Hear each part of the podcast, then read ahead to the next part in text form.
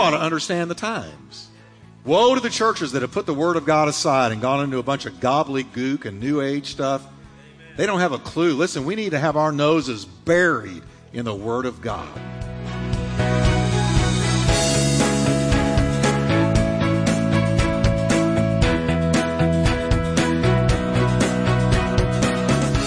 Welcome to Life Talk with Dr. Jeff Wickwire author and founding senior pastor of the exciting Turning Point Church in Fort Worth, Texas, Pastor Jeff is known for his heartfelt and practical proclamation of the scriptures. We are so glad you joined us today. So stay tuned as Pastor Jeff teaches, encourages, and challenges you from the Word of God.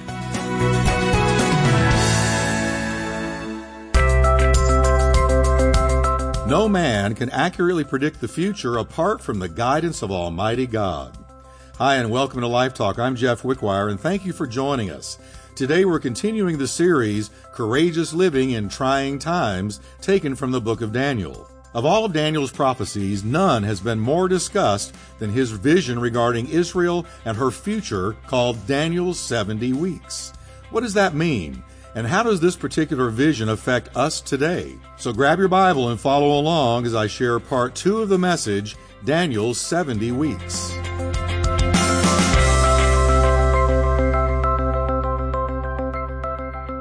Now let's look at verse 20. Now, while I was speaking, praying, and confessing my sin and the sin of my people Israel, the man Gabriel, he just means there that he looked like a man, whom I had seen in the vision at the beginning, being caused to fly swiftly, reached me about the time of the evening offering. Now, say with me, prayer brought a breakthrough. Do you see this? I mean, hey, if Gabriel shows up and says hello to you, you've had a breakthrough. Now, I want you to notice, based on Daniel's prayer, that the mighty archangel Gabriel was not only sent to him, but was caused to fly swiftly. Oh, I'm looking forward to having a glorified body because I believe we're going to be able to fly. Say, you really believe that, Jeff? Absolutely. Jesus would think and be there. And if the angels can fly, the redeemed are going to have greater things than the angels. And he was flying swiftly. Now, that's probably where we get this idea of the little Cupid looking things, the little angels that look like little cherubs, and they got the wings and they're flying around on clouds playing harps. Uh uh-uh. uh Gabriel, a real angel, is an awesome, huge, colossal, frightening being. And so Gabriel begins to talk to him. Boy, does he have a word for him. Verse 22. He informed me and he talked with me. And he said, Oh, Daniel, I've now come forward to give you skill to understand. Everybody say, God opens my eyes. Verse 23 At the beginning of your supplications, the command went out, and I have come to tell you, for you are greatly beloved. Therefore, consider the matter and understand the vision. Now, once again, I need to point out that at the very beginning of Daniel's prayer, the command went out from God's throne to answer him at the very beginning, the minute he began to pray. But it took time and perseverance in prayer before Gabriel arrived on the scene. That's why I tell you, just because you haven't gotten an immediate answer to your prayer doesn't mean God has said no. He might be saying wait and persevere because you might be in spiritual warfare. Daniel persevered. And here's Gabriel. Now, here comes the prophecy. Starting in verse 24. Everybody perk up pay real close attention because we're about to do some math. 70 weeks, said Gabriel, are determined. Now look who for. Your people and your city, so that's the Jewish people and Jerusalem, to finish the transgression, to make an end of sins, to make reconciliation for iniquity, to bring in everlasting righteousness, to seal up vision and prophecy, and to anoint the most holy. Who do you reckon this is talking about? Everybody say Jesus. There's only one person finished transgression, made an end of sins, made reconciliation for iniquity, brought in everlasting righteousness, and was anointed the most holy. Now, a week, notice he says 70 weeks are determined. For all these things in verse 24 to happen.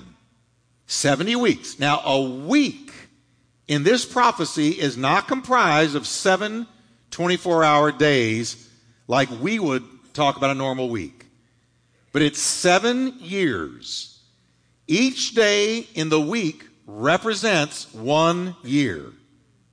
So, if you multiply 70 weeks times seven years in each week, you have 490 years. 70 times 7, 490. We have 70 weeks times 7 years, 490 years. So let's start verse 24 again. 490 years are determined for your people and for your holy city, and on down it goes. Everybody with me? Amen. Everybody say 490 years. 490 years. Gabriel is informing Daniel that on God's calendar, some major, key, pivotal, history changing events are decreed for Israel, and it will be accomplished within 490 years. Now we're going to see that these 490 years are divided into three sections seven weeks, 62 weeks, and one week. We're going to read it, so don't worry. But we're going to see that it's divided into three sections a seven week section, which is 49 years, a 62 week section, which is 434 years if you do your math, and one week, which is seven years. If you add all that together, it's 49 years, 434 years, and seven years is 490. So let's see how all this went down. The next verse says something astonishing. Remember, God's people are at this point, when Daniel receives this, they're in Babylonian captivity. And their 70 years of captivity predicted by the prophet Jeremiah are almost up. The time for them to be released back to their homeland is drawing near. And this is why Daniel's praying in the very first place. So let's read the next verse, 25, slowly. Know therefore and understand that from the going forth of the command to restore and build Jerusalem until Messiah the Prince, there will be seven weeks and 62 weeks. So let's just make it easy and say 69 weeks. Now, but he broke it up into two sections, 7 and 62. So that tells us that something very relevant is going to happen in seven weeks or 49 years, and then in 434 years or 62 weeks. So, what happens in the first seven weeks or 49 years? Well, that's easy. Jerusalem, says Gabriel, would be restored in seven weeks or 49 years. Isn't that what he just said in verse 25? Amen. To restore and build Jerusalem until Messiah the Prince, there will be seven weeks and 62 weeks. So, what happens in those seven weeks or 49 years? If we go into history, it's easy to find it took the Jews 49 years to restore Jerusalem from the time of their release. It's in the record books. They did it in seven weeks or 49 years. So there's the first seven weeks. Everybody say seven weeks done. I think it's pretty cool that Gabriel had added, the street shall be built again and the wall, even in troublesome times. Well, we know this is what happened based on what we read in the book of Nehemiah. If you want to know how this went down, read Nehemiah. Because we know that the Jews' enemies, like Sanballat and Tobiah, that were persecuting them and always trying to hinder their work and put fear on them and, and stop them fought them tooth and nail from rebuilding the wall and the temple. So they rebuilt that city in troublesome times, just like Gabriel said. And they did it in seven weeks, 49 years. So, say with me, the first seven weeks fulfilled. Now we come to the next one, 62 weeks. Let's read on. From the going forth of the command to restore and build Jerusalem until Messiah the Prince. There will be seven weeks to restore Jerusalem and 62 weeks from the completion of the restoration of Jerusalem When they were done restoring it, then the next 62 weeks kicked in, or 434 years. Stay with me now. They go in there, they rebuild the wall, they rebuild the temple, they restore Jerusalem, and it takes 49 years. It takes those seven weeks. Then, as soon as that's done, then that 62 weeks kicks in. And what is 62 times 7? 434. So something is supposed to last 434 years or take that long from the finishing of the restoration of Jerusalem until what? The Messiah. Look at verse 26 carefully. And after the 62 weeks, Messiah shall be cut off, but not for himself. Who was it for? It was for us. This is an amazing prediction of the crucifixion of our Lord Jesus Christ. He is cut off or killed, not for himself, but for the whole world. God so loved the world, he gave his only begotten Son. Whoever believed on him would not perish, but have everlasting life. Now, let's do a little more math. Gabriel tells Daniel that from the time God's people are released to rebuild Jerusalem to the cutting off of Messiah will be 62 weeks. That's 434 years. Now let's do a little more math. King Cyrus of the Persians gave the decree for the Jews to return to their homeland around 458 BC. If you take that date and add 434 years to it, Daniel 62 weeks, it takes us almost precisely to the time of the crucifixion of Jesus. This is a profound prediction and fulfillment. You know what the chances of somebody being able to do this are? Nostradamus could not hold a candle to this. Nobody looking in a crystal ball can do this. This is, this is Daniel being visited by Gabriel. Gabriel said, I'm going to give you understanding of what's coming for your people. It's going to take them 49 years from the time they're released to rebuild their city. Then it's going to take 434 more years for the whole reason I started the Jewish race to come to pass. He called Abraham out of Ur of the Chaldees to start the Semitic race so that from that race would come Messiah. And now Gabriel is telling him exactly how long it's going to take four centuries and 34 years. And you can do the math.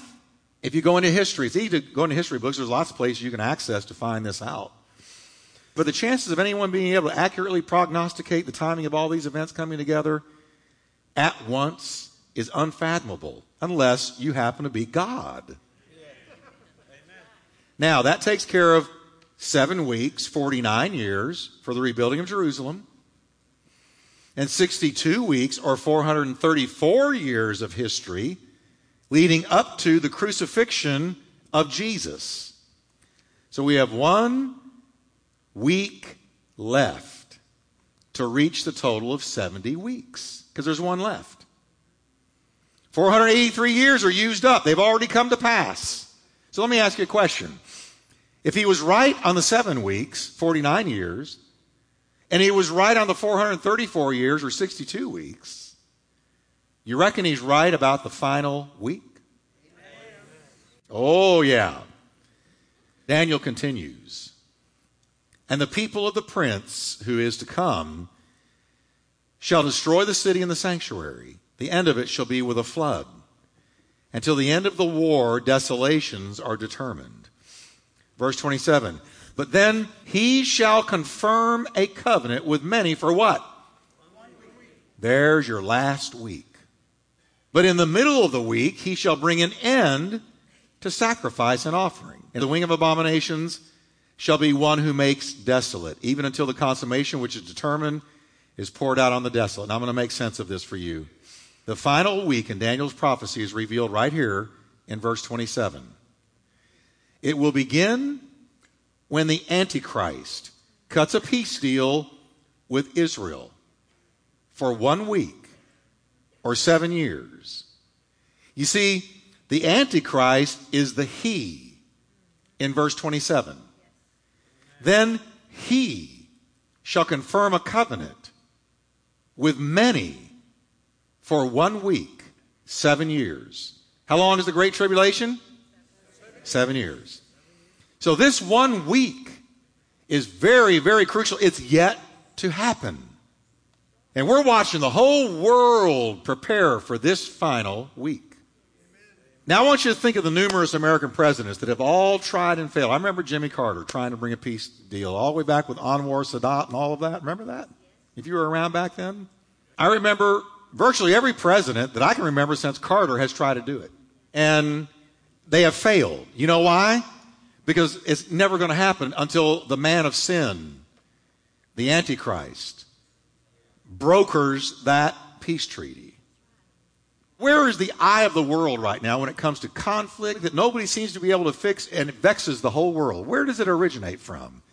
That tiny piece of real estate smaller than New Jersey, Israel. Now, the Bible mentions this elsewhere. The Bible warns us of fruitless attempts to bring Middle East peace. And there will be no peace in Israel or the world until Jesus Christ, Yeshua HaMashiach in Hebrew, returns at the very end of the coming seven year apocalypse. And only then are we going to have real peace. Because Antichrist will bring a false peace. Now listen to Ezekiel. I believe that both the verses I'm about to read to you are at least alluding to this peace treaty that Antichrist will do. Because, even because they have seduced my people, Israel, saying peace, and there was no peace. And then Jeremiah 8, for they have healed the hurt of the daughter of my people, Israel, slightly, saying peace, peace, when there is no peace.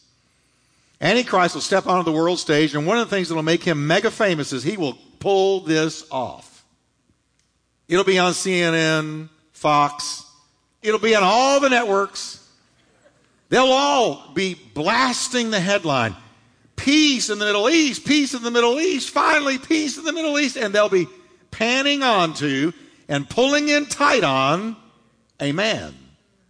I don't know who, but he'll be smiling. He'll be magnetic. He'll be charismatic. He'll be persuasive. He'll be convincing. He'll be promising. And folks, listen, the world will place their trust in him. Now, I used to wonder, how could that ever happen in America? I don't wonder anymore. Oh, no. Let me read you something out of the New Testament. The Bible warns to beware of peace movements when it comes to the Middle East.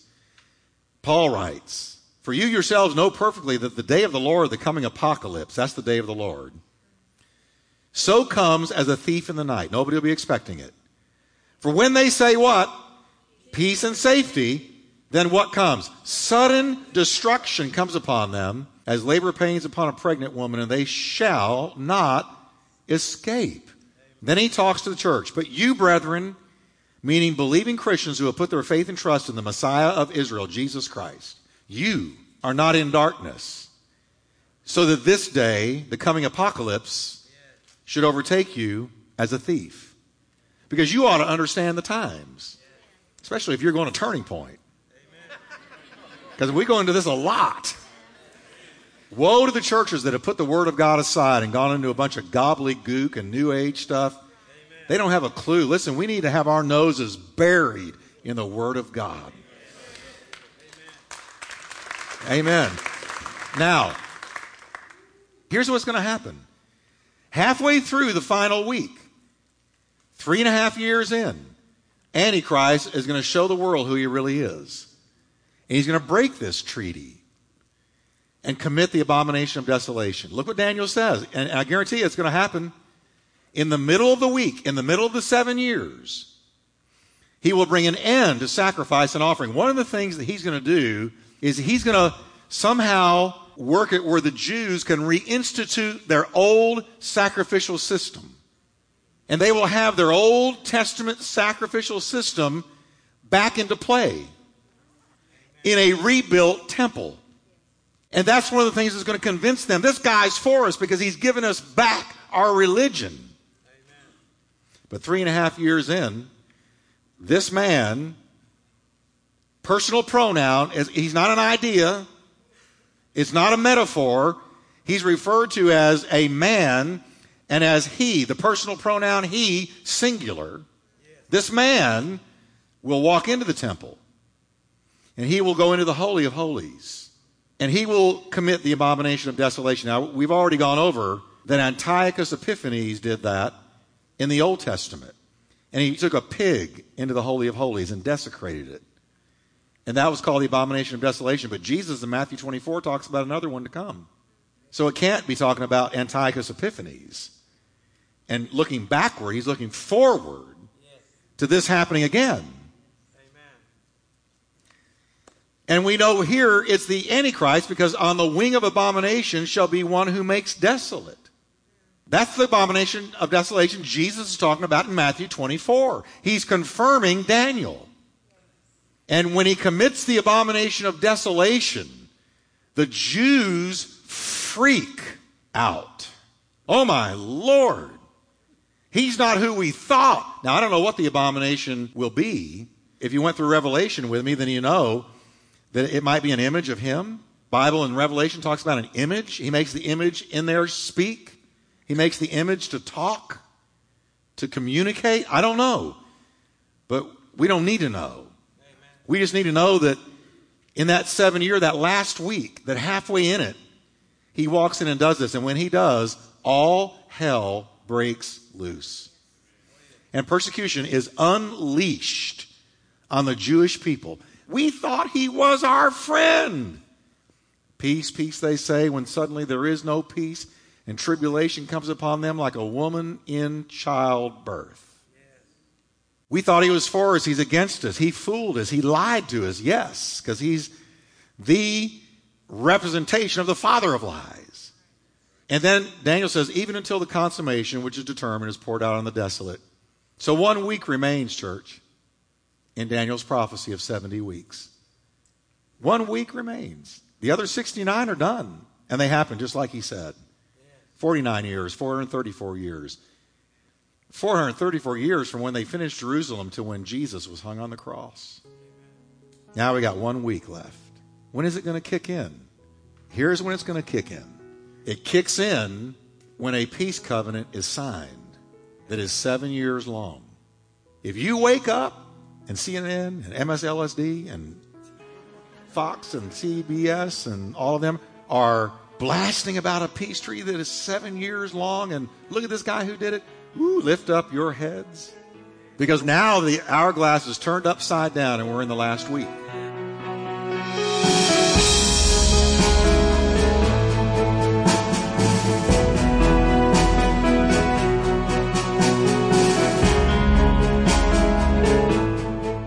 Like I've already pointed out, when you get down to predicting exact numbers of years and events that will take place during those times, you better be right. Daniel was absolutely accurate about 69 of the 70 weeks so far. No doubt the final week will unfold just as God showed him. Well, don't go anywhere because we've got some exciting things to share with you, our Life Talk listeners, you're going to want to take advantage of. Until next time, I pray God's rich blessings be yours.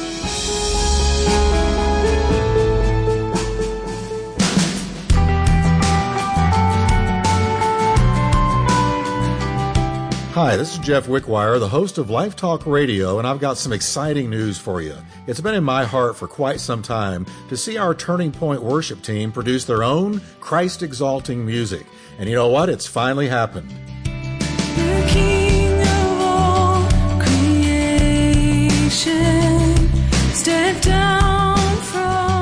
TPC Worship's debut album, Mercy Triumphs, is available right now on iTunes and Amazon, or you can visit tpcfamily.org forward slash worship to get your copy today. That's tpcfamily.org forward slash worship and get your copy, and I know it's going to be a blessing to you.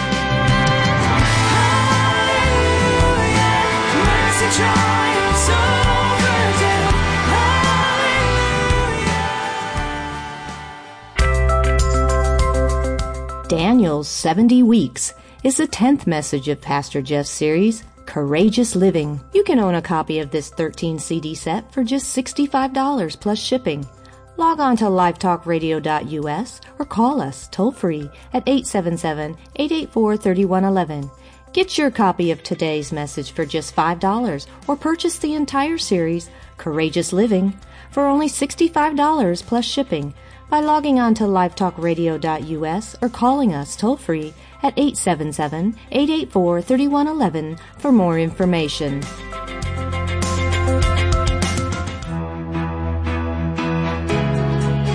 You've been listening to Life Talk with Dr. Jeff Wickwire. To find out more about Dr. Wickwire's ministry and Turning Point Church, visit us at lifetalkradio.us or call us toll free at 877-884-3111. That's 877-884-3111. And as a reminder, Life Talk is a listener supported ministry. We exist to bring God's Word to thousands of people in your area on this great station. So your prayers and financial support go a long way in helping us with this endeavor. Please prayerfully consider helping us. Thanks again for listening today, and we look forward to meeting with you once again on our next Life Talk broadcast.